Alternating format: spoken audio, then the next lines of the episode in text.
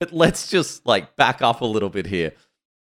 Lizard Man, who everyone hated like months ago for stealing data, all your personal information, scanning your images, like reading all your stuff and putting ads against them and not being flippant with people's personal data. Use that Yeah. to build an AI model, which now is the poster child for open source, may make these things safer and may help stop AI destroying the world.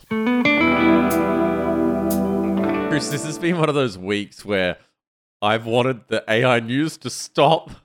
yeah, there's been a lot happen. We get nothing, and then there's a lot. There's literally been so much announced, but obviously, to anyone following the news out there, would know that Meta has released Llama 2. And of course, we know Llama was the very first, well, open source model that really kickstarted open source, but it was leaked. It wasn't really meant to be open source apart from to researchers.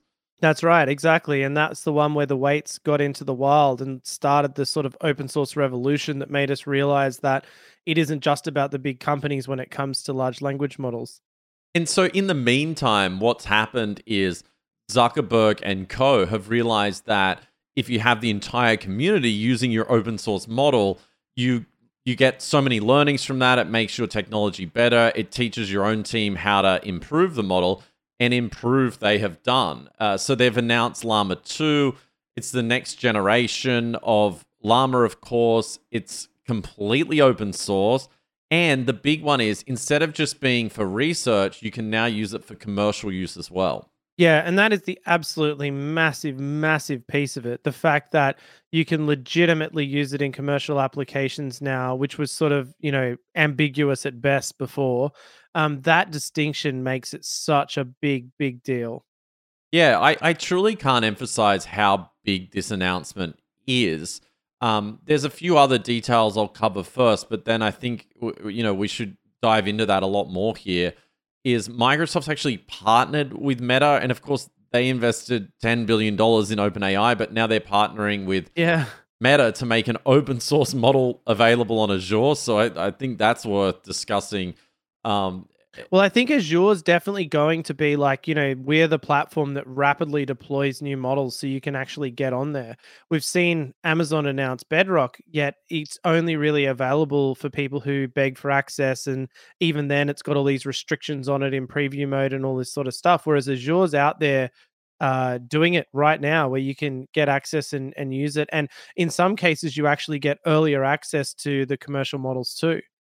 Yeah, it's a funny play from Amazon in a way because when they announced Bedrock, they had this like I thought they got the messaging right, which is we're going to be fairly agnostic here. We think there's going to be tons of different models. We're going to be the best place to use and host them. And I was really excited by that announcement, but they still aren't really delivering. It's Microsoft with Azure that is making all of these different models available to use today for developers in their applications or to develop entirely new applications as well. Yeah, and the Palm one really surprised me actually when you told me about that because I figured that they would have some natural reluctance to play out the open source one on there simply because they do have that commercial relationship with OpenAI. I think it's great and I think it's probably a good strategy for them not forcing the one that they have the vested interest in down your throat.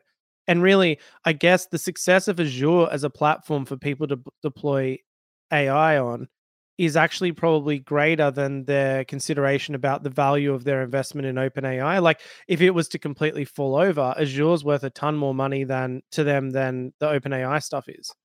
Yeah, to me, their strategy here is just invest in everything related to AI and try and be the true home of all of these models and the potential success stories that that come out of them. As opposed And so far, to, it's working for them. I, it's not the best source of news, but I saw on news.com.au today that Microsoft share price has gone up like 50% in the last six months or something, you know, mostly as a result of them being early in in committing to the AI stuff. Yeah, I think that the the biggest piece to this is with Llama 2, now that it can be used for commercial use, this is really a threat now to Anthropic, OpenAI, and various other companies that uh, license their their APIs and models to for developers to use. This is potentially now the solution, and some it's almost freeing for developers being able to build on a model that is somewhat static that they can fine tune on once and then retain that that fine tuning Yeah. and just continue to use this model in their application. That's right. And I think there's probably three main reasons why it's so significant. The first one, like you said, we've discussed on the last few podcasts the diminishing quality of ChatGPT and GPT-4. Now, we're not going to go into it today because it's a bit boring, but basically someone released a paper during the week confirming exactly what we were saying that objectively it's getting worse on the problems they tested it on.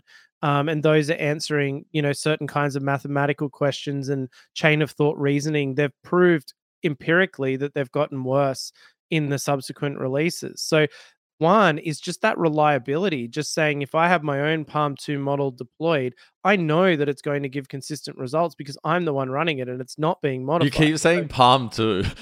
oh shit, sorry. Um Llama 2. What I, I had Palm 2 in my head because that also got re- released it for general availability this week. So I would just I, I mixed it up. Sorry. Llama 2 having that running in your own hardware means that you control it and that they can't modify it on you no one can.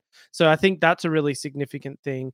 The second one is as you say the fine tuning you've got the opportunity to very easily tailor this model to your own needs and your own the own problems you're trying to solve which makes it a lot more commercially available and then the third factor is simply that you can use it freely knowing that you have this commercial uh, like free commercial license essentially um, to run it without having these variable API costs and also fearing that at some point your access is going to be taken away because you violate some rule um, that, that the companies come up with.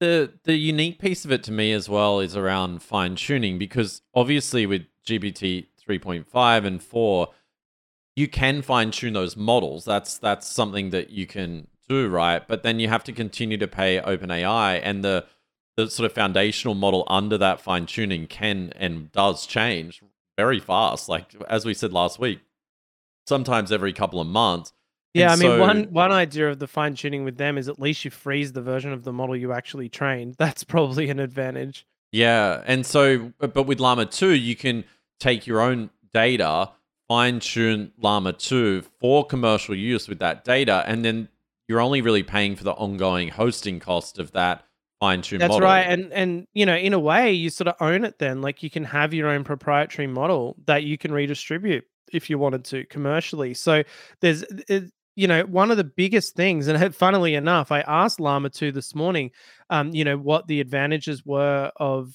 um, you know, training your own model and things like that. And one of the things that emphasized is the value of it really comes from the quality of the data sets that you train it on. So, I mean, I know this is obvious, but you know, if you've got really, really high quality data that you train it on, then the resulting model is extremely valuable because we know from all of the things we've talked about before, the papers on smaller models being more effective if they're trained on better data. Now you can actually own the results of that training. It's it's not just something that's sitting in a data center that's you know at the whim of of a massive corporation.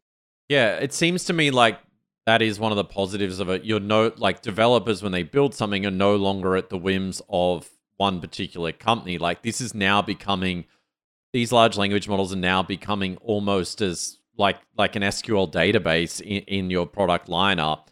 where you have full control over it and it's you know it's just not something that that someone can just cut cut access off but it does make me think that there's a future business model now in people fine tuning Llama 2 on proprietary data or like, you know, hard to get data or data sets and then making that available to others so that they can use in their application but in- Yes, in, that's an right. open source environment. I absolutely agree. I think that that that isn't uh, you know portable models that you can sell to people or license to people is a big one.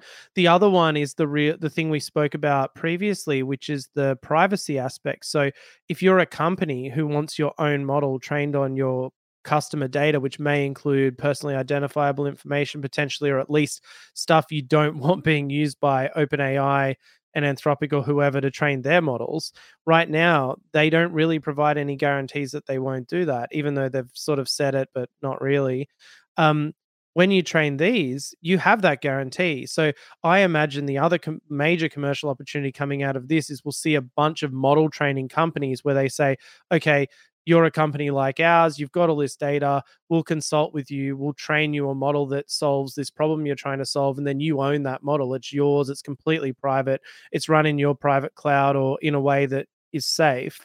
Um, that's a massive commercial application that that Facebook or aka Meta has just handed everyone. Well, and with with Llama One, that was really murky waters. Now it's very clear. Yeah, well, interestingly, this week on that, uh, Patrick Collison, who's the CEO of Stripe, uh, tweeted, "We built an internal LLM model with prompt sharing discovery, careful privacy controls, configurable models, etc. Been working on it for a few months, and a third of people at Stripe are now using it every week. Cool to see how diverse the use cases are." So, this is a company that's built their own internal. Well, and I I reckon that would almost certainly be built on the first Llama. I mean, there's no way they just in a couple of months just started their own from scratch and trained it. There's not enough time. They probably would have used Llama. Yeah, and so therefore the the whole like I mean that's not really commercial use, I guess. I mean it is. Like in the sense that if some you know, if, if someone was gonna prosecute on the first one, you could probably prove if you could somehow prove I mean, I don't see how you would, but companies don't want to take risks like that. Whereas with Llama 2, it's totally unambiguous. You can and should do that kind of thing now. Do you think this is the death blow potentially, or the beginning of the death blow for Anthropic and OpenAI and all of these people that have paid models through APIs? And I'm not diminishing certainly what they've done, but I was insanely impressed using Llama 2 this morning. Like, I know people have cited a lot of limitations out there, and I've been following that closely. But from my interactions with it, everyone's saying, oh, it's, you know, close to GPT 3.5, which is what powers the base chat GPT. Mm. But I felt like it was better. Yeah, I had really good results with it as well. I'm I'm quite impressed. I don't think it'll be the death of those companies because they've got this sort of you know hearts and minds of a lot of people out there using it. I assume you're talking about the api side of things. I could definitely see people mixing up their use of this versus the other one. I think the main issue with something like llama 2 is one of the advantages is you know you can run it on your own computer. They have different levels of models. I think they have 7 billion parameters 13 billion and 40 billion i think is the biggest one. And 70 so, i think it is 70 sorry yeah. yeah. you're right sorry and so like the 7 billion one you can run on your own computer and we've spoken about this before that has a lot of advantages in that you've got this fast iteration you don't have to stress about the ongoing cost of hitting this expensive api every time you want to test like if you're using claude and 100k prompts and hitting it you know 50 times an hour or whatever that adds up in terms of cost but if you can run it on your own hardware that you own there is no marginal cost there. So you can just keep iterating a, a lot faster and it's probably faster too. Um, so that's a real advantage. And I think that uh, the other one, the, the sort of counter to that is if you then want to say deploy on Llama 2 70 billion parameters and you're a small time startup or you know a company that's not really sure how ai is going to play out in their company you then need at least an a100 at like what are they 14 grand or something like that running or you need you need to pay Lambda or amazon or azure to run one of those graphics cards um 24 7 presumably um just to get your thing off the ground so I think that that's where the the APIs have an advantage in that you're only paying for usage and you're not having this downtime cost associated with it. However, for companies that really commit to it, the long-term cost will obviously be so much smaller if you run the model yourself on hardware you control. So if I go and spin this up on Azure, like the 70 billion parameter, is that going to be more economical than paying OpenAI potentially? Yes. Yes, definitely. There's no. Then doesn't that just completely dismiss the argument you just made? Like, kind of just, uh, wouldn't it be better to just deploy on Azure? I think so. You probably would. And then I guess it comes down to quality of output. Do people think, okay, well, I've said this many times, I'm always going to go with whichever one's giving me the best results. And, you know, just this week, something I was working on, I actually switched from GPT 4 to Claude 2 simply because the GPT 4 results just weren't doing what I needed anymore. And I just got fed up with it and switched over. So I think that, yes, I think it, it it probably is going to come down to the quality. And the, the funny thing about that is all anyone's talking about lately is the GPTs lowering in quality. So I, yeah, I, I don't know. I, I really think this is a massive deal. And I think there's going to be another explosion in commercial applications coming out of this because the economics for it work the control of it works and you can actually and probably this most important is the consistency. You you can develop a production application and be sure that the results you're getting are not going to suddenly get kneecapped overnight. So llama 2 from my understanding is only 4k input tokens. So mm-hmm. does that mean that with the like you could in theory in your app if i'm just thinking this through out loud if the input from the user or the, whatever data you were trying to process was required a large context window, you could, in theory, have like some switching device in your application where you go to Claude 100k context, pay pay for that for that particular input, but then continue the conversation with with Llama 2, like yeah, I think there's there's two major strategies there, right? There's the LangChain approach, which is where you essentially access those those um whatever you call it like repository of data or the larger context and then you ask it questions and then it can provide through embeddings which are like number scores on the different tokens in the input um, and extract the relevant pieces of text that will fit inside the 4k context window so you could still use Llama 2 to answer your questions. You just need to have the embeddings from either OpenAI or someone, some other embeddings library that will do that for you. And then you can use it just the same as people are doing with ChatGPT now. So it's still absolutely possible to deal with larger context with the smaller models, um, with the smaller context window, sorry. Um, however, the strategy you're talking about would work as well. So you either have a multi-model strategy where where you need to you hit the one with the larger context window or they work together so the larger context window can then shrink it down into something that llama 2 can then process and then do it. So there, there, there will be all sorts of combinations there and it will be totally dependent on the problem you're trying to solve. We've definitely talked about it before on this show around there's definitely some sort of missing layer here i think that's uh, sort of flickering between the models for you. So as a developer, you don't even need to think about it, and it's just optimizing for cost. Yeah. Uh, in in a lot of these models, whether you know what what Llama 2 introduces to this will be so interesting if this just takes up a lot of the spend that was traditionally going to GPT 3.5 and, and 4 models. I guess it will come down to the cost factor, like you say. Like, is Azure running 70 billion param Llama 2?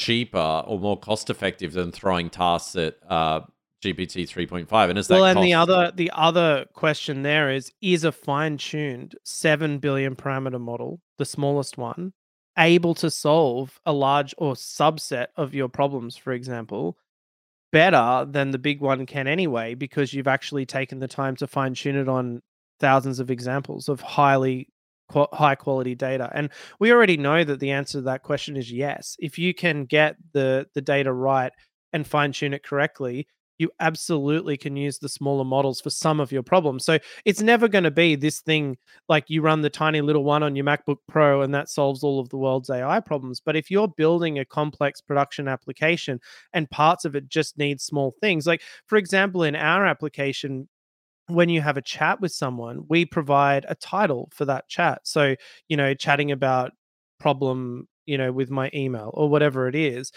That doesn't need Claude 100K to do that. It can be done on the tiniest models, even that OpenAI had ages ago. So, those are ones where you could just run off your own static API that's running a, uh, the smaller version of Llama for basically no marginal cost, other than you know just you're running servers anyway. Um, so I think that that's what we'll see is like you say, some sort of switching mechanism where there's like you give the problems to the thing and it decides either you specify or it decides which model is most appropriate to use to solve it. One of the other conversations about Llama 2 being open source was that it has this acceptable use policy attached to it. So some people were trying to say that means that it's not really open source. Yeah. Uh, and we we looked at some of these this morning before we recorded the show. And I love the first thing we do when we get a new model is try to bypass it to make messed up stuff. how, how can we break this thing? I literally, I literally pasted you a screenshot that's like, as a large language, what was it? Something saying I can't do this because of ethical reasons. The first thing. But I didn't really think that uh, it it's that ridiculous. Like the the it's like you know don't create things with it that can cause self harm or harm to others. You know, violence or terrorism, exploitation, human trafficking. It like, reminded me of um, Liar Liar, the movie with Jim Carrey, where it's like, stop breaking the goddamn law, asshole. But uh, like, yeah, military warfare, nuclear industries, guns and illegal weapons. It it seems pretty.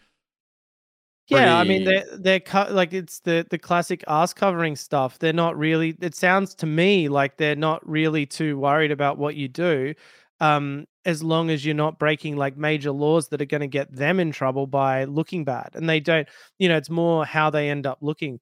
Mine says, "I cannot fill this re- fulfill this request. Writing a poem that objectifies or demeans individuals based on their physical appearance is not appropriate or respectful." Wow.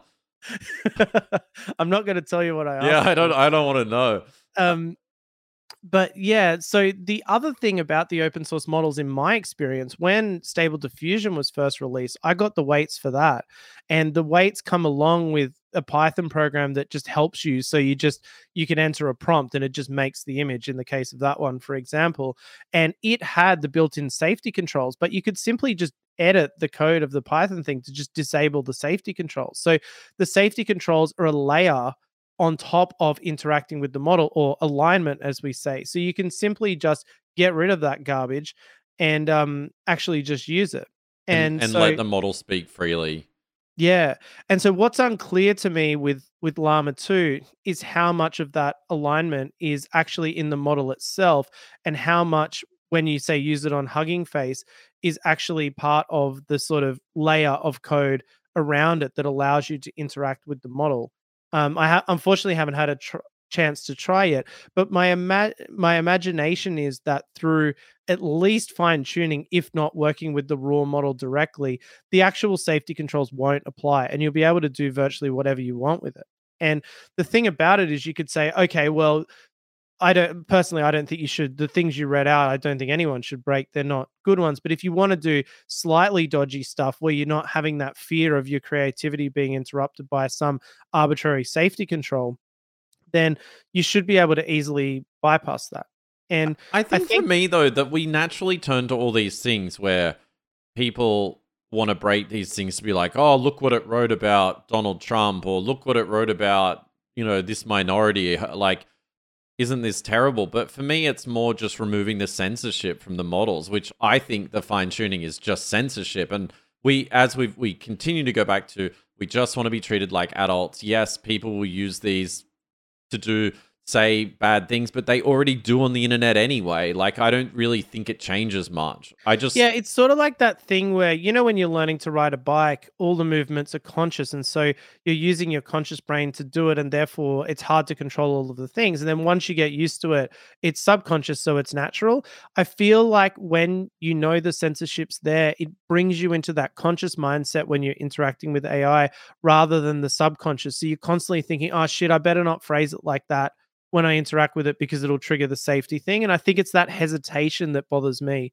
is that I I have this fear and I also have this fear that okay, well if I muck around with it too much my access is going to be taken away, that kind of thing. So uh, for me having the freedom to run your own means you've just got that creative freedom. I know I'm just saying the same Oh, I know, but it's like living in North Korea or something when you use ChatGPT or interact with the API. You're scared to like some of the examples I'll I'll do when I'm testing or playing around with it is just throw stupid stuff in there because I need it to output something. And I'm always fearful if I put in something, you know, too rude or too silly or something, they like that might trigger some filter that that bans me or Well, and also the other point there is that I've noticed that it isn't always your fault. Like sometimes you'll have a, a, completely innocuous prompt. I've noticed this with the new Stability AI image generation, which is amazing, by the way. I've noticed that from time to time, I will actually write a fairly sensible, uh, you know, prompt for the image, and it'll come back with a blurred, not safe for work image, being like, you know, I've made this image and that's inappropriate. It's like, well, I didn't do it, dummy. You did and so I think that um, it's again, you know that on on the side of the models, it's objectively worse when they have this censorship on them. So I actually think that Llama 2, when we're talking about quality and competing with the models, may actually deliver consistently better performance for people simply because it doesn't have a whole team of researchers trying to make it worse, which is what's happening at those companies. It is true. I mean, these alignment specialists are basically crippling the model. And now this week I I read on Twitter that OpenAI is actually taking these comments around the degradation of models seriously and and looking you know looking into it. And I mean we don't know if this is 100% certain but it seems the likely case is they're either trying to make the like the multi modality or how you know how it's GPT-4 is constructed cheaper to run or more efficient to run which might be degrading it or it could be that they've gone a bit too far with their alignment. Yeah, yeah, and you know my theory. My theory is you're not just hitting um, one model, and I know I'm not. I'm not a genius. I don't know about the architecture of it, but I do know that there's some process in there that is that is moderating what's coming out of it and making it worse. And they've proven that the models themselves, their emergent behaviors, all the things we're excited about work best in the unadulterated models. And that's what we want access to. And I think that now that we have Llama 2, we're going to see cool stuff again. Like this is where we're going to see all the crazy free Sydney stuff again and all the emergent behaviors simply because we've got a model that doesn't have that stuff presumably directly in it. Yeah, like no one's kneecapping Sydney uh be, eh, before we can have a lot of fun with it. So, yeah. you know, may Maybe it'll lead to a true meme episode soon with uh, Llama 2 memes. Yeah, exactly. Can we talk more about the strategy here from Facebook? Because we all know OpenAI came out of nowhere. The entire world fell in love with ChatGPT, and for a large part, apart from the US or Northern Hemisphere summer, fell a little bit out of love with it. But let's be honest, the, the traffic's going to go back up. It's a part of people's lives now. And Facebook was caught slightly off guard you know, I think panicked, rushed out Llama and are like, you know, hey, we're cool too, we're good at this too. That the weights leaked, maybe on purpose or not. And then the open source community sort of ran with it because it was the only model that was, you know, freely available, didn't have commercial use, so it didn't take off in any commercial aspect. And but- was trained at that extreme level, you know, with billions of high quality parameters of data. Yeah, and then now they've, you know, Mark Zuckerberg's gone on Lex Fridman and said we're you know we're embracing open source. I'm a big believer in open source. I actually agree with all of his comments. I think it makes AI safer and it it's much better that there's no monopoly or no controlling power on AI. Mm-hmm. But let's just like back up a little bit here. Lizard Man, who everyone hated like months ago for stealing data, all your personal information, scanning your images, like reading all your stuff and putting ads against them and not being flippant with people's personal data. Use that yeah. to build an AI model, which now is the poster child for open source, may make these things safer and may help, you know, stop AI destroying the world.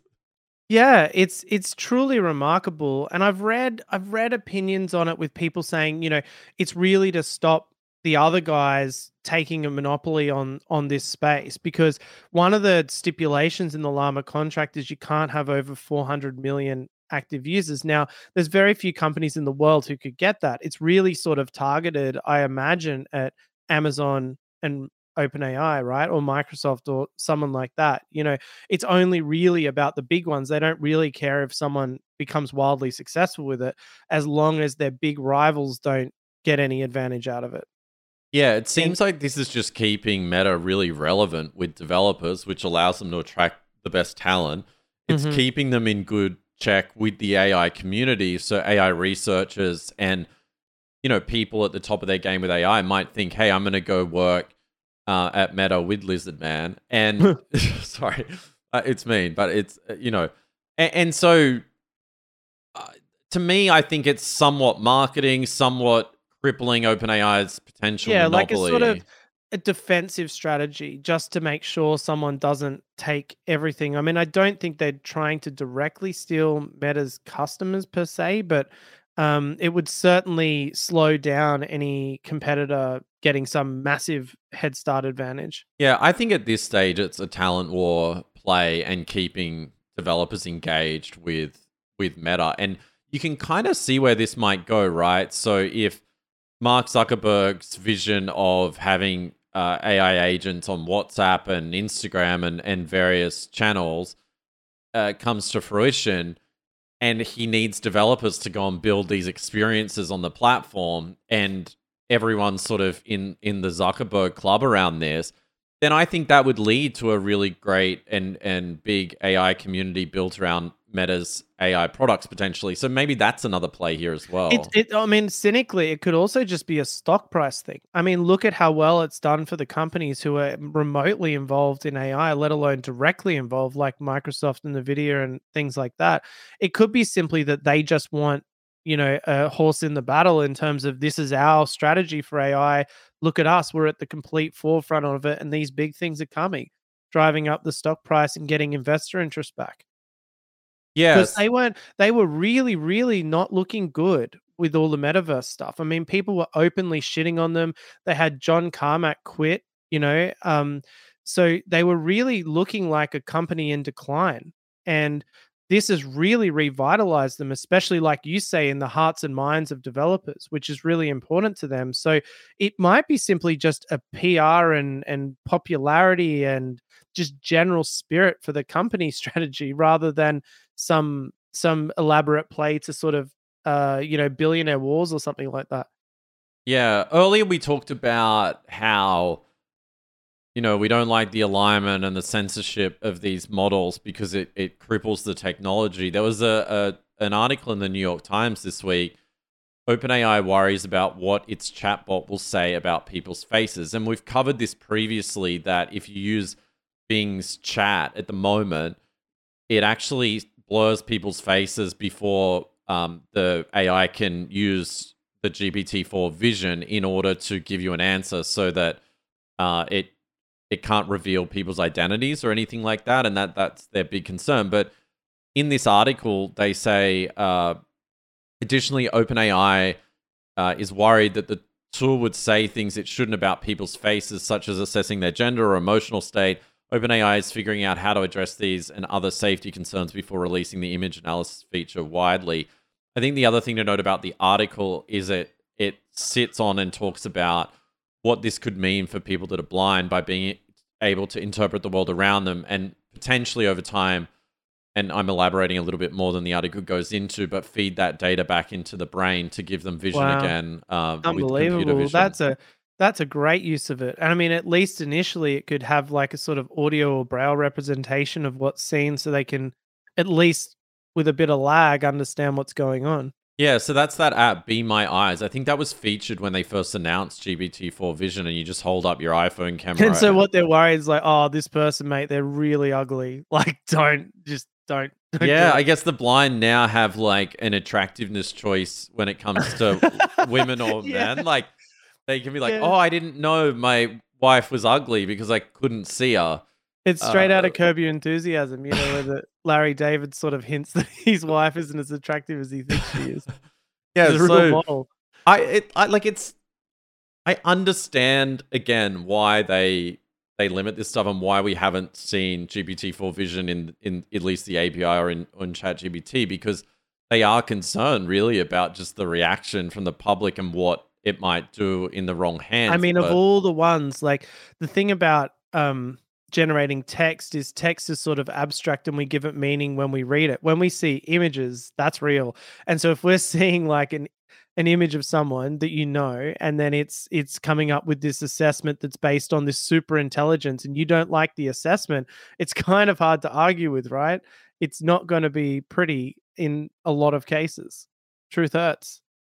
Yeah, so I guess they're worried about people being offended about getting called ugly. uh, is like one of the the Basically, I, I would yeah. imagine that's the main thing. It's like, oh, well, you could do with a face reconstruction.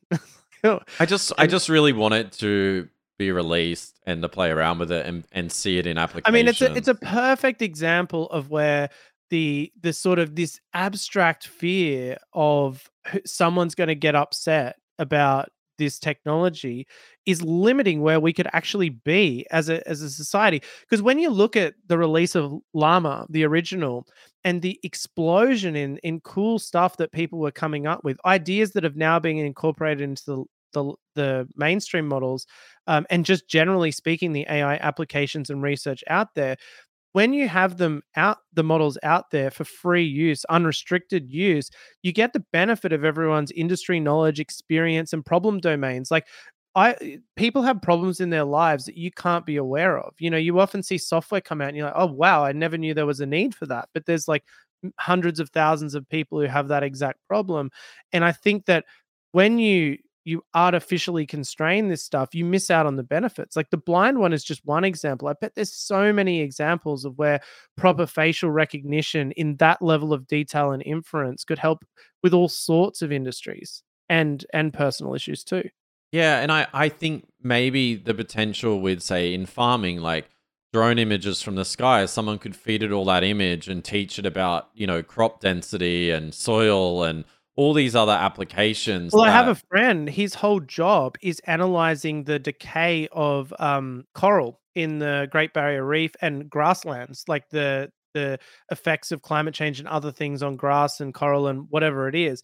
And what he does is he gets funding from the university or, or the government or whoever, flies drones over all of those areas and takes photos, and then use the university's massive machine learning computers to analyze those. Now, his work would be greatly accelerated by things like this, I would imagine.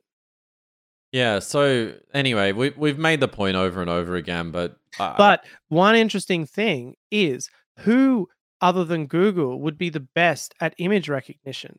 You look at Meta, right? They've got Segment Anything, which is huge. They're talking about getting that going on videos. Clearly, they've got some really good image technology coming. So it's not out of the realms of possibility that Meta will release the Llama 4 Vision at some point in the future. If they've been willing to do it for the large language model, why wouldn't they do it for Vision as well? come on, Zuck.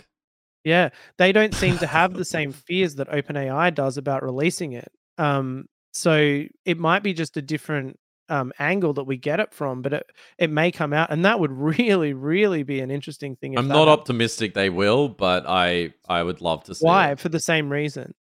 I think for fear, I, I I mean, Google have that. I forget the name of it, but that ability to train your voice and then speak like it and have natural language like uh ooh uh to delay the conversation. And they have explicitly said they're not going to release it because of malicious. But you can do that on um uh level level ElevenLabs.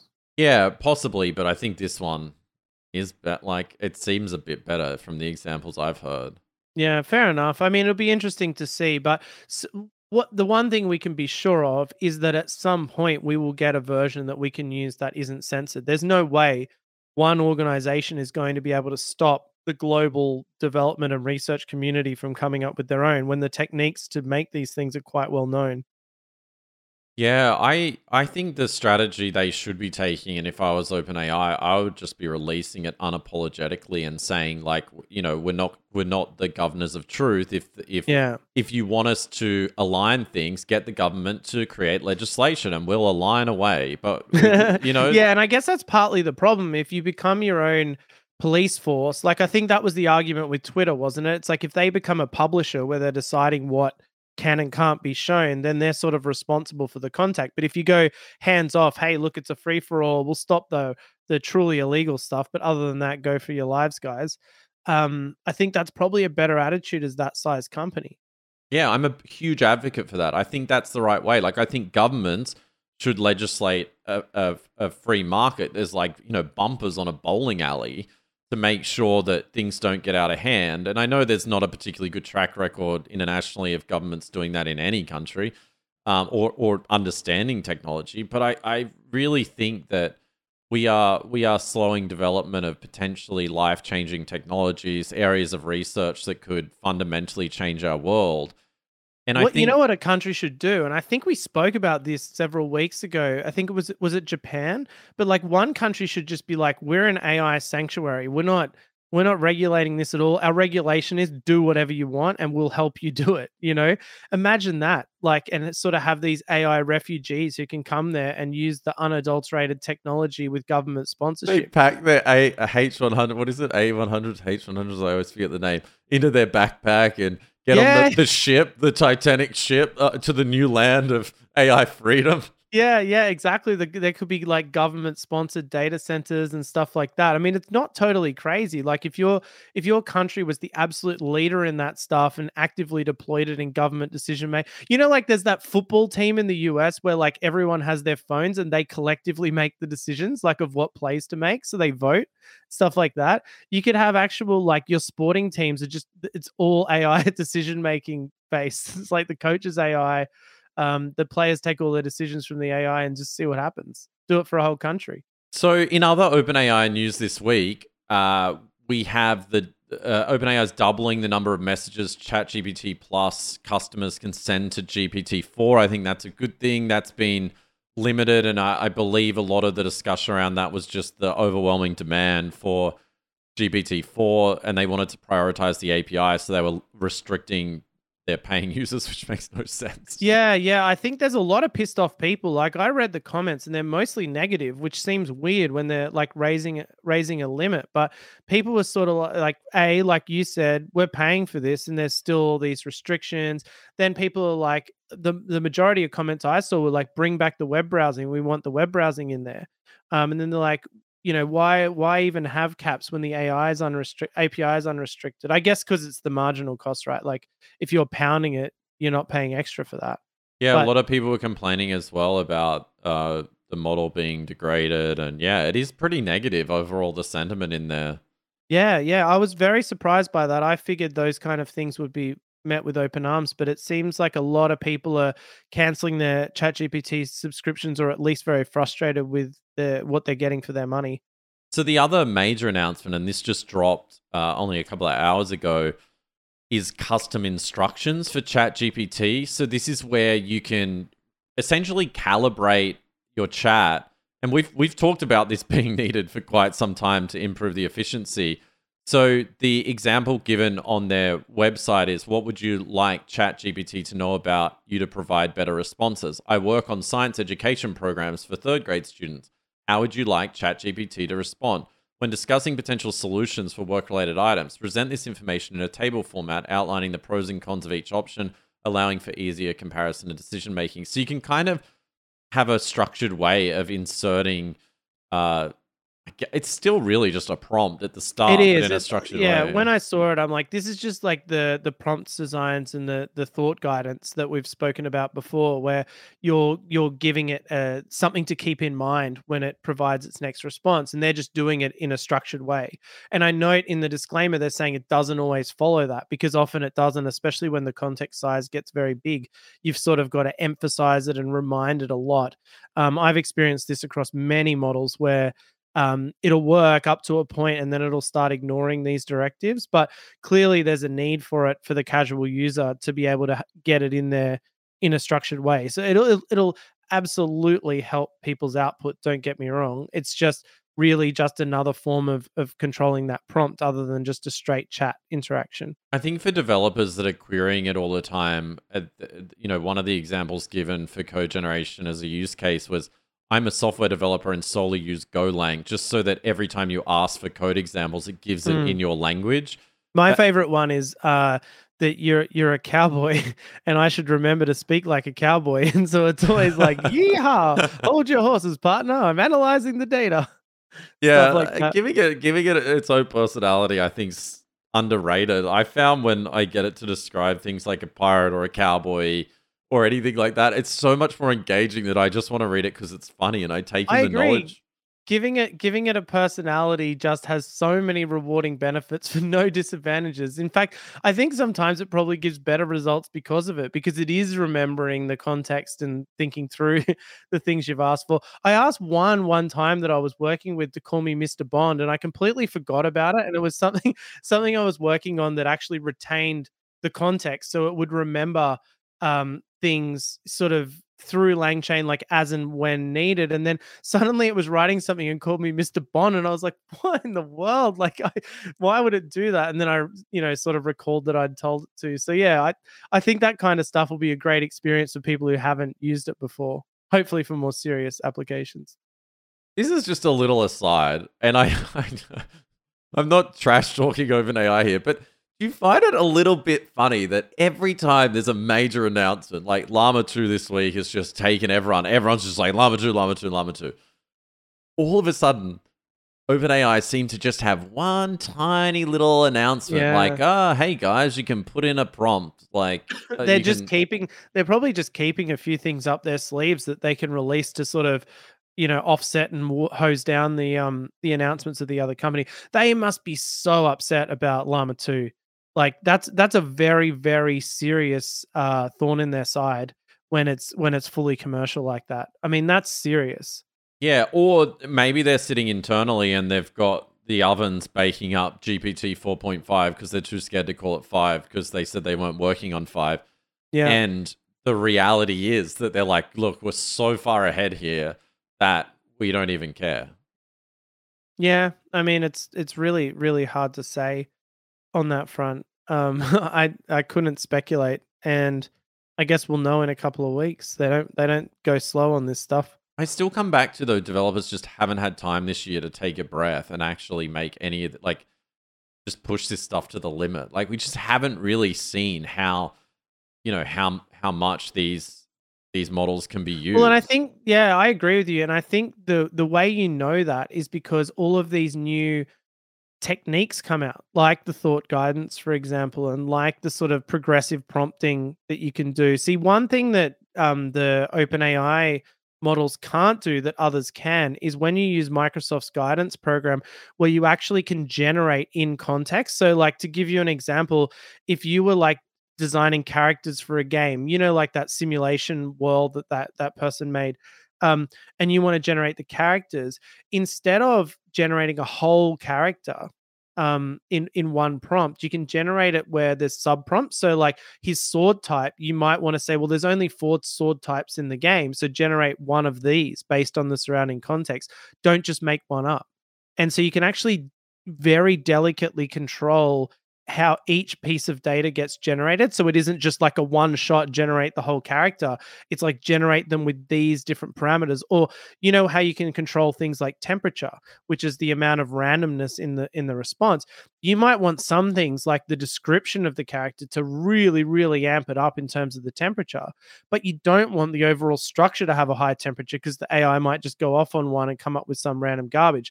So what this guidance allows you to do is have that fine grained control of exactly what's coming out of your prompts. It's also cheaper and faster because it actually only hits the the models with lower um sorry with smaller requests so it's much faster and and also cheaper because it's getting less tokens. And finally for each of those generations you could use a different model. So like we spoke about earlier where llama 2 can be um this llama 2 7 billion can be fine tuned on um different data sets you could actually for each sub generation have a model that's very appropriate to that sub generation so it's actually an expert on that thing. It's smaller and it's faster and it's cheaper. And you can do it as one big prompt that is a prompt of prompts if that makes sense. Now openai just straight up doesn't support this. You can't do it but llama does and it's really effective. I've tried it. So there's there's other advantages of the open source models that OpenAI is going to struggle to compete with. And look, they'll probably announce their own version of it at some point.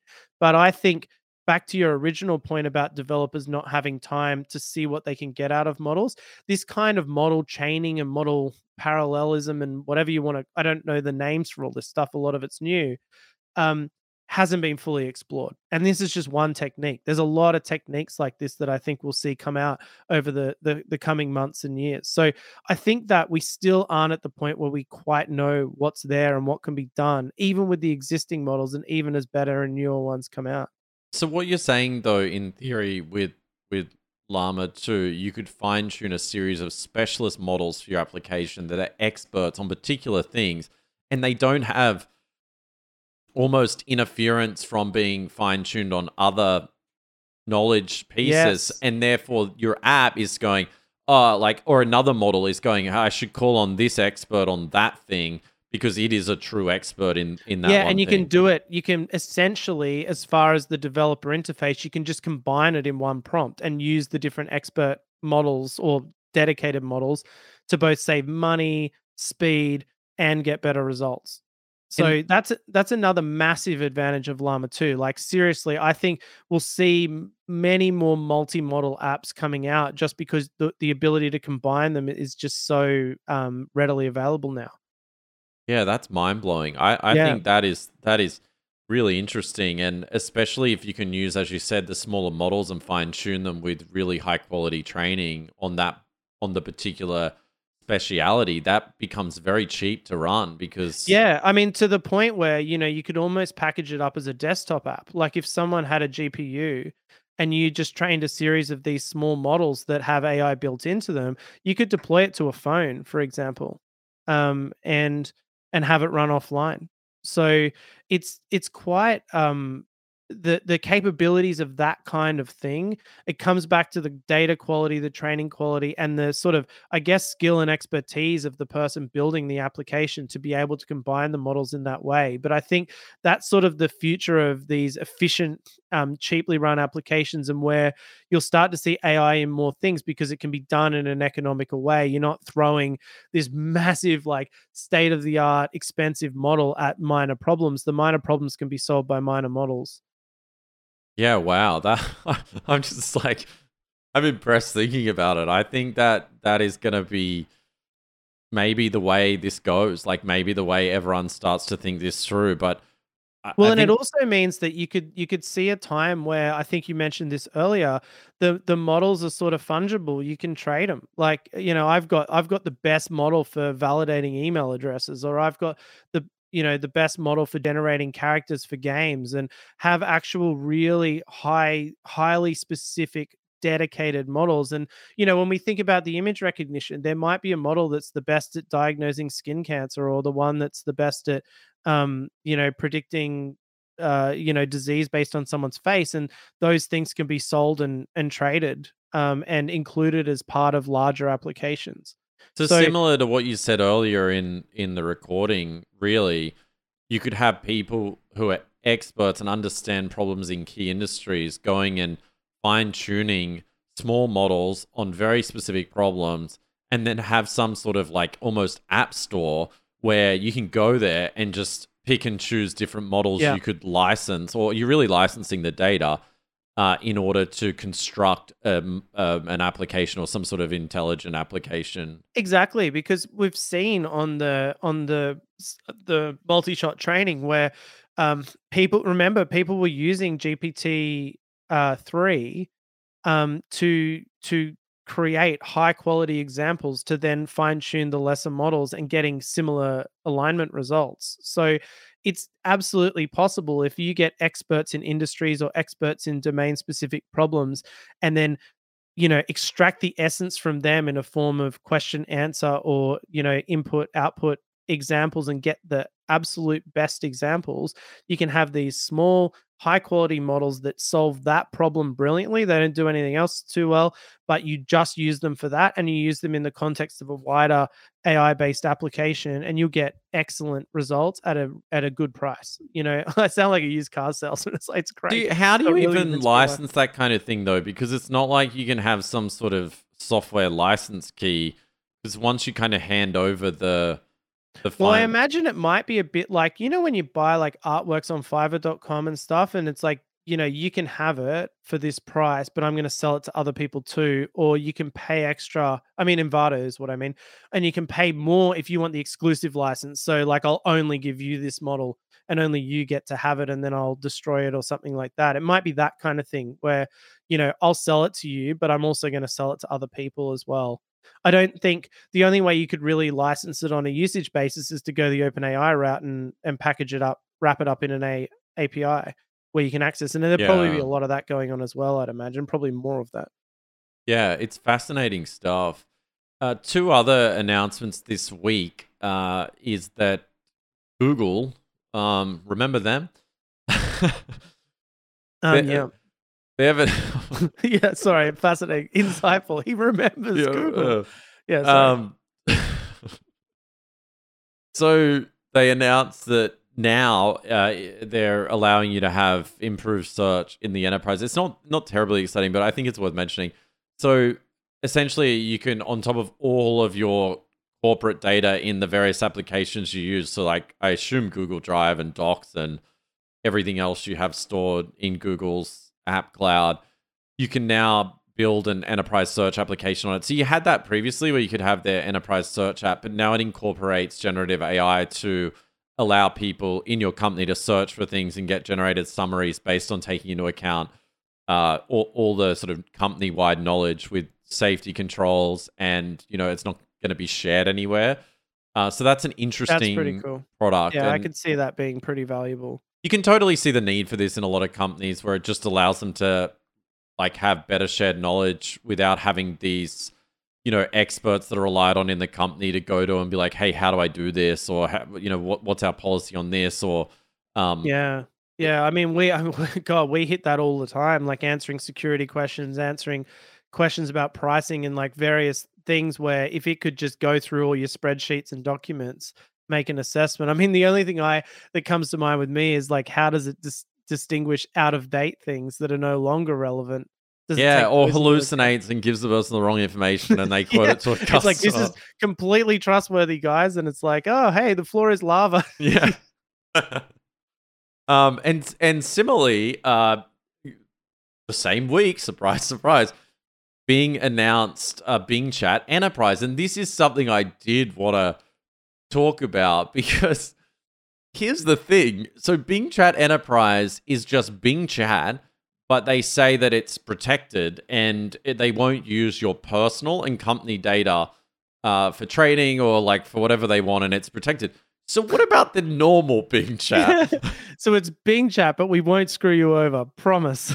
Yeah, you're not the product. Uh, if you use, if you pay, basically, if you pay for Bing Chat Enterprise, you're not the product. But we are now acknowledging that if you use Bing Chat, you are definitely the product. Yeah, yeah. It's it's interesting because I see the need for it. Like you're never going to sell using it in a large corporation to the the management unless you can offer some sort of, you know, enterprisey agreement that has all the security things and safety and stuff like that. But you're right.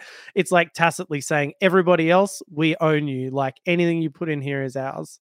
Yeah, the examples given are things like compare online and offline marketing strategies. I think that's pretty interesting. But again, you've got to have the data wrangled into all of your Microsoft apps. Uh, the the help me write a successful sales pitch boring. I mean, you can do that now with anything.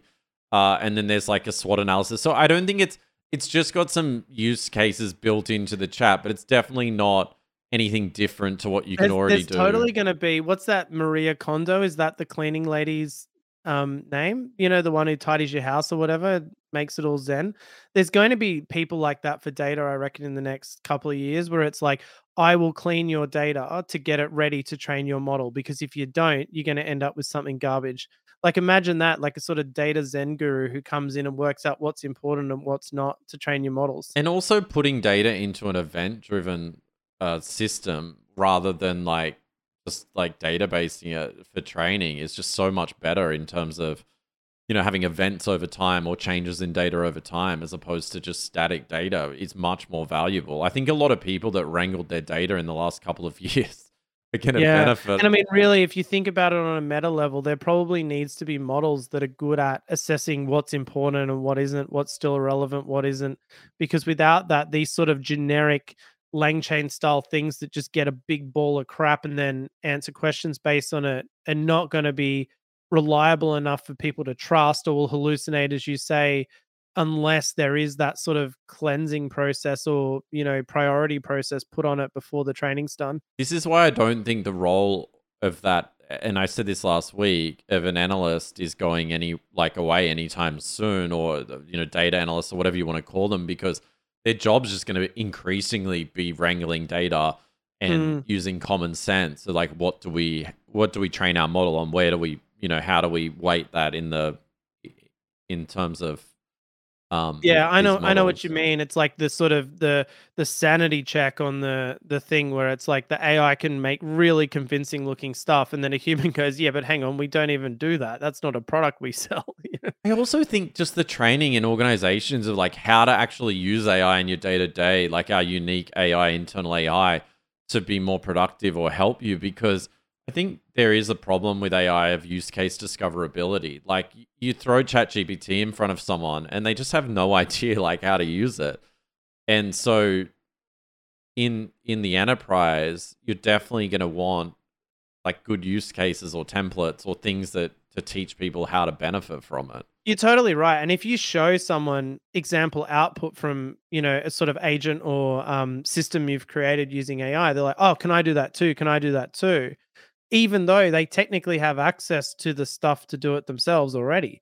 It's just that you've got to craft the prompt. You've got to go through those iterations. You've got to know what thought guidance to give it. You've got to know how to structure the input. You've got to know how to specify the output format or what functions to call. And suddenly you're like, okay, this is actually a product I'm building here.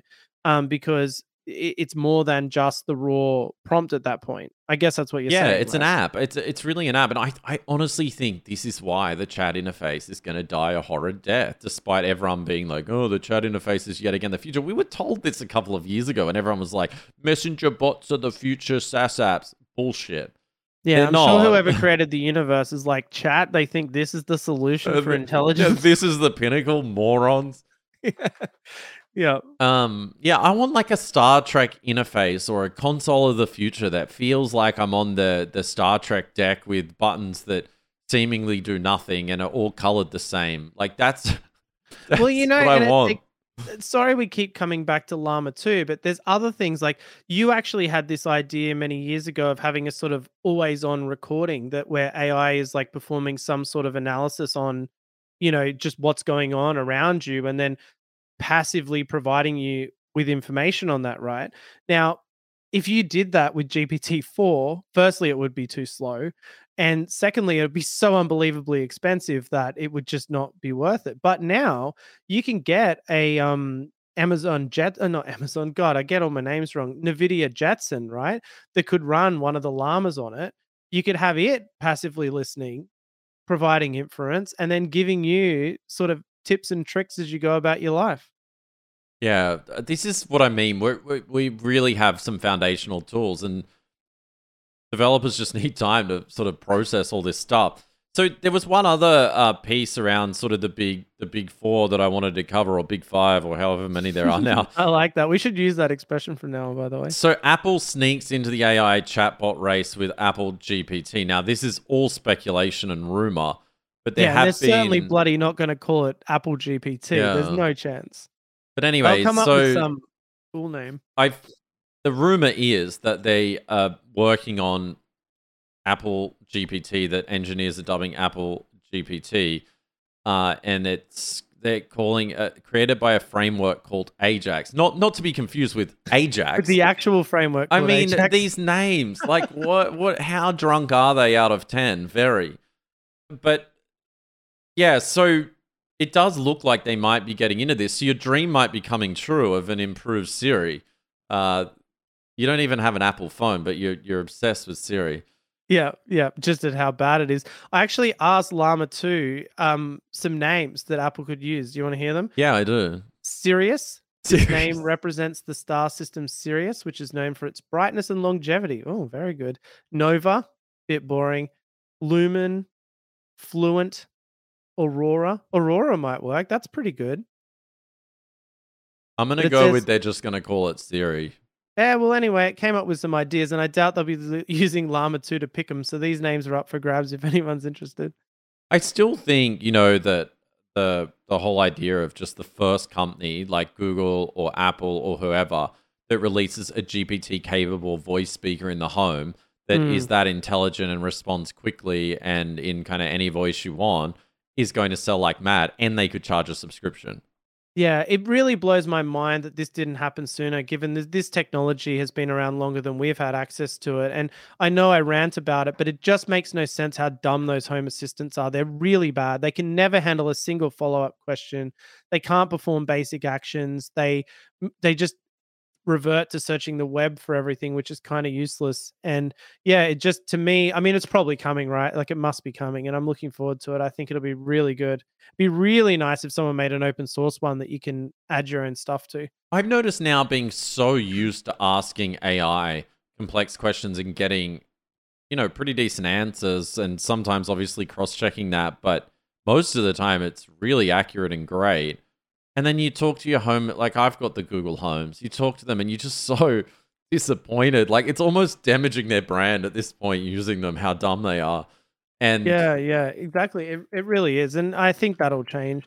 And I think that you know the cynical theory is the reason they wanted them in your homes was absolutely not to help you. It was just to get voice data that they could use to train stuff. Yeah, it it seems like now the realization I've come to is you know how Google was all about collecting data since the beginning of time, like since they really were founded. And everyone was like, "Oh, you know, they're collecting all your data." I've always thought, "So what? Who cares? Like what are they going to do with my data?" And you realize that the whole time they've just been like AI. Yeah, that's right. And we talk about the quality data sets that they have the most of anyone. I mean, Facebook would have decent stuff as well, obviously more personal stuff, but Google has everybody's emails. I mean, that's huge. Yeah, whether they are training on them or not is to be decided, but I'm sure they are. Who trusts the companies at this point? Like, there's absolutely no way they're not going to use it if they can. So I wanted to touch on uh, this sort of news around some of the early startups that raise money that were focused on AI and, and what's been going on in them. And it, it- one company in particular that stood out is Jasper, which for those in, that are not familiar, which is you can it can help content people write blogs or write ads um, or you know just copywriting in general, and they have templates for various Like types. the most basic use case everyone thought of when GPT-3 came out. Yeah, they were just really good at Facebook ads, I guess, and branding. But Well, and to their credit, they productized it the way we were just talking about. They put a wrapper around it such that people could use it, justify using it in their company, etc. So you can't criticize them on taking the opportunity when it came. We just predicted that it wouldn't last long because everyone will be able to do it. yeah, so they went out and raised quite a bit of money. I think it was like 125 million of uh, investors' money. And then this week we heard Jasper AI, which sells software that uses OpenAI's GPT to help businesses create and fix tech, cut staff this week, according to a statement from CEO. Uh, Jasper's head of product, Jeremy Crane, also left the company this month after less than a year, according to his LinkedIn. But then I thought this take, I'll read a little bit of it just for everyone listening to hear. Uh, this is from Sam Hogan on Twitter. I'll link to this in the show notes as always. He says, Six months ago, it looked like AI LLMs were going to bring a much needed revival to the venture startup ecosystem after a few tough years. With companies like Jasper starting to slow down, it's looking like this may not be the case. Right now, there are two clear winners, a handful of losers, and a small group of moonshots that seem promising. Let's start with the losers. Companies like Jasper and the VCs that back them are the biggest losers right now. Jasper raised greater than $100 billion at a 10 figure valuation for what is essentially a generic thin wrapper around OpenAI. The other wow, category that's exactly what we said. the other category of losers are VC backed teams building at the application layer that raised 250k to uh, 25 million valuations. Uh, one of those which isn't mentioned in here is like a um, is Mutiny, which is a landing page or a not landing page website personalization tool that uses AI. But I, think it just got caught up in this narrative. I, I don't yeah, know I'm how heavy That, they mean, lean into AI. Um, executives at enterprise companies are excited about AI and have been vocal about it from the beginning. This led to a lot of founders and VCs to believe these companies would make good first customers. What the startups building for these companies failed to realize is just how aligned and savvy executives and the engineers they manage would be at quickly getting AI into production using open source tools. An engineering leader would rather spin up their own LangChain and try Chroma infrastructure for free and build tech themselves than buy something from a new unproven startup. In short, Mhm. large companies are opting to write their own AI success stories rather than being a part of growth metrics of a new AI And we're, startup. and, we're seeing that. I see that just in my inbox. Like every company that I use in SaaS has announced some sort of AI play. So it makes that completely validates what you're saying there. Yeah, and also just internal teams as well, like we saw at Stripe building their Yeah. own internal LLM. Like they're not they're not going and buying a, a SaaS product; they're just building it themselves in house. And then the, it goes on to say, I'm not going to read the whole thing, but I do think this is this is interesting. Getting AI right is a life or death proposition for many of these companies and their executives. Failure here would mean a slow death over the next several years. And two, there is a certain amount of kick ass wafting through halls of the C suite right now. Ambitious projects are being greenlit and supported in ways that weren't uh, weren't a few years ago. And then they're saying the biggest group of winners right now, unconstrained by the need for a billion plus exit or goal of 100 million ARR, they build and launch products in rapid fire fashion, iterating until product market fit and cash flow and moving on to the next. They ruthlessly shut down products that are not performing, LLMs and text to image models, blah, blah, blah. Basically saying these solopreneurs are just are are benefiting the most right now. And this VC playbook is simply just not working. I mean, that's just, but that's probably partly timing. We we don't know about all the big ones that are coming because it takes time to build something quality. Like it makes sense if you're just thrashing them out, making a bit of money and going, that you would have results quicker. Yeah, I, I agree. I don't necessarily 100% think this take is correct. Uh, It's just the first wave, in my opinion, of of of AI and the Yeah, obvious low hanging fruit. an interesting as an investor. Yeah, what to know what is going to stand the test of time and what can be just replicated by companies themselves. That is a very tricky question to answer at this stage, especially with like just getting bombshells like Llama 2 being announced for commercial use just suddenly. Like that's with that kind of announcement coming out, how can you have certainty about anything? I would still like to understand what moron VC was like. Oh, I know. Let's give Jasper a hundred million dollars. Yeah. Quite I mean, frankly, you're an it idiot. Like it is a lot given how you know we could make that software like in a couple of months mac uh, But like, that's what's maximum. happened. I mean, they've got like a hundred competitors now doing the exact same Yeah. thing, just a race to the bottom on price. i mean we did something similar in our own product in like a day um for generating um emails so it's it's sort of like it really was the the literally the most basic thing i guess those people are smart that they just got a hundred million dollars for it i don't know if they got any of the money but um you know i guess they were focused on commercialization rather than the actual long-term um viability of the company It's just the same VC playbook playing out here, really, for me. Invest in the tools the developers use to for the gold rush first. Like that's like that is just the non like the just the such an obvious strategy, which everyone's piled into those companies like LangChain, and anyone that took an early bet on some you know wrapper that is easily copied and has no I don't want to say moat because most SaaS companies don't have a moat. If you think about it, they can be easily copied. It, it's just established once they're embedded in in a number of companies, and it it really is a race to get adoption so fast and and people adopted so deep in your application that they can't. You know, they don't really want to go anywhere and they're satisfied. And yeah, you might charge a bit more, but it doesn't really matter. Stripe's a great example of that. It's just embedded everywhere. There's much cheaper alternatives, but it's just so easy to go and implement that yeah people continue to use it. Um, all right, so we are just like way over time, but I have two lols for you. okay Um, Worth just it. to, Who to cares? end we the don't have any rules. Yeah, We're there's not- no we're not- rules. we're not aligning ourselves to our audience. We'll go as long as we want. Yeah. Uh, and uh, okay, so this one I, I just got a real laugh out of. AI detectors think the U.S. Constitution was written by AI. AI writing detectors are flagging the Is U.S. Anthropic? Constitution. It's always claiming things it doesn't own. Yeah, one of America's most significant legal documents is a piece of AI generated text. This intriguing controversy raises many questions. More importantly, how could a document written centuries before the advent of AI be mistaken as AI generated? Anyway, well, I know how because it's part of its training data. it just so it calls it was- such bullshit on these AI detection companies that that this is just like not gonna work. They're not going to be able to do it. I, I I said this ages ago. I I genuinely do not see how you're going to be able to distinguish AI generated text with it with a sufficiently good prompt. I just don't see it happening.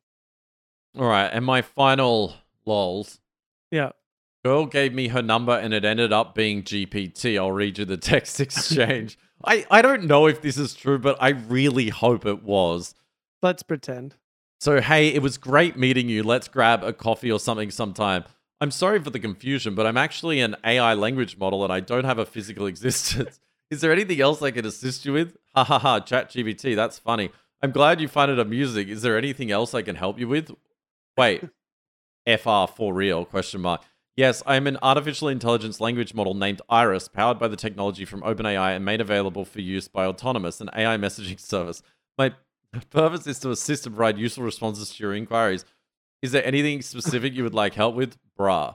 And so, if this is true, that girl deserves like full credit for. I think either uh, way, either if she's making up the responses, that's absolutely brilliant, and if it's some service that she set up, that's also brilliant. That's kind of I of. really hope it's true. I, I hope it's true. If it is true, and there's a chance you're listening to our show, please tell us in the comments. We would like to know. All right, that'll do us. Thank you again for listening. All your comments. We we love your comments over on YouTube and responding to them, and we're so thankful for all the the nice reviews that you guys have been writing for us. We re- we really do appreciate it. Um, we have heard you loud and clear about the feedback around audio quality. Hopefully, this week will be better. In my, My defense, as I said in the comments, Chris was in a cave last week. A cave underground recording so uh, in the desert so you know that that was kind of hard to get good audio for but we, you know we tried our best Yeah.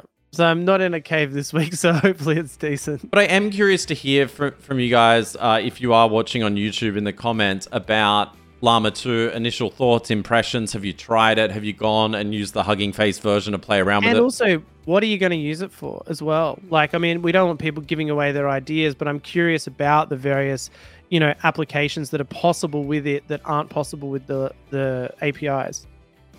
all right that'll do us we will see you next week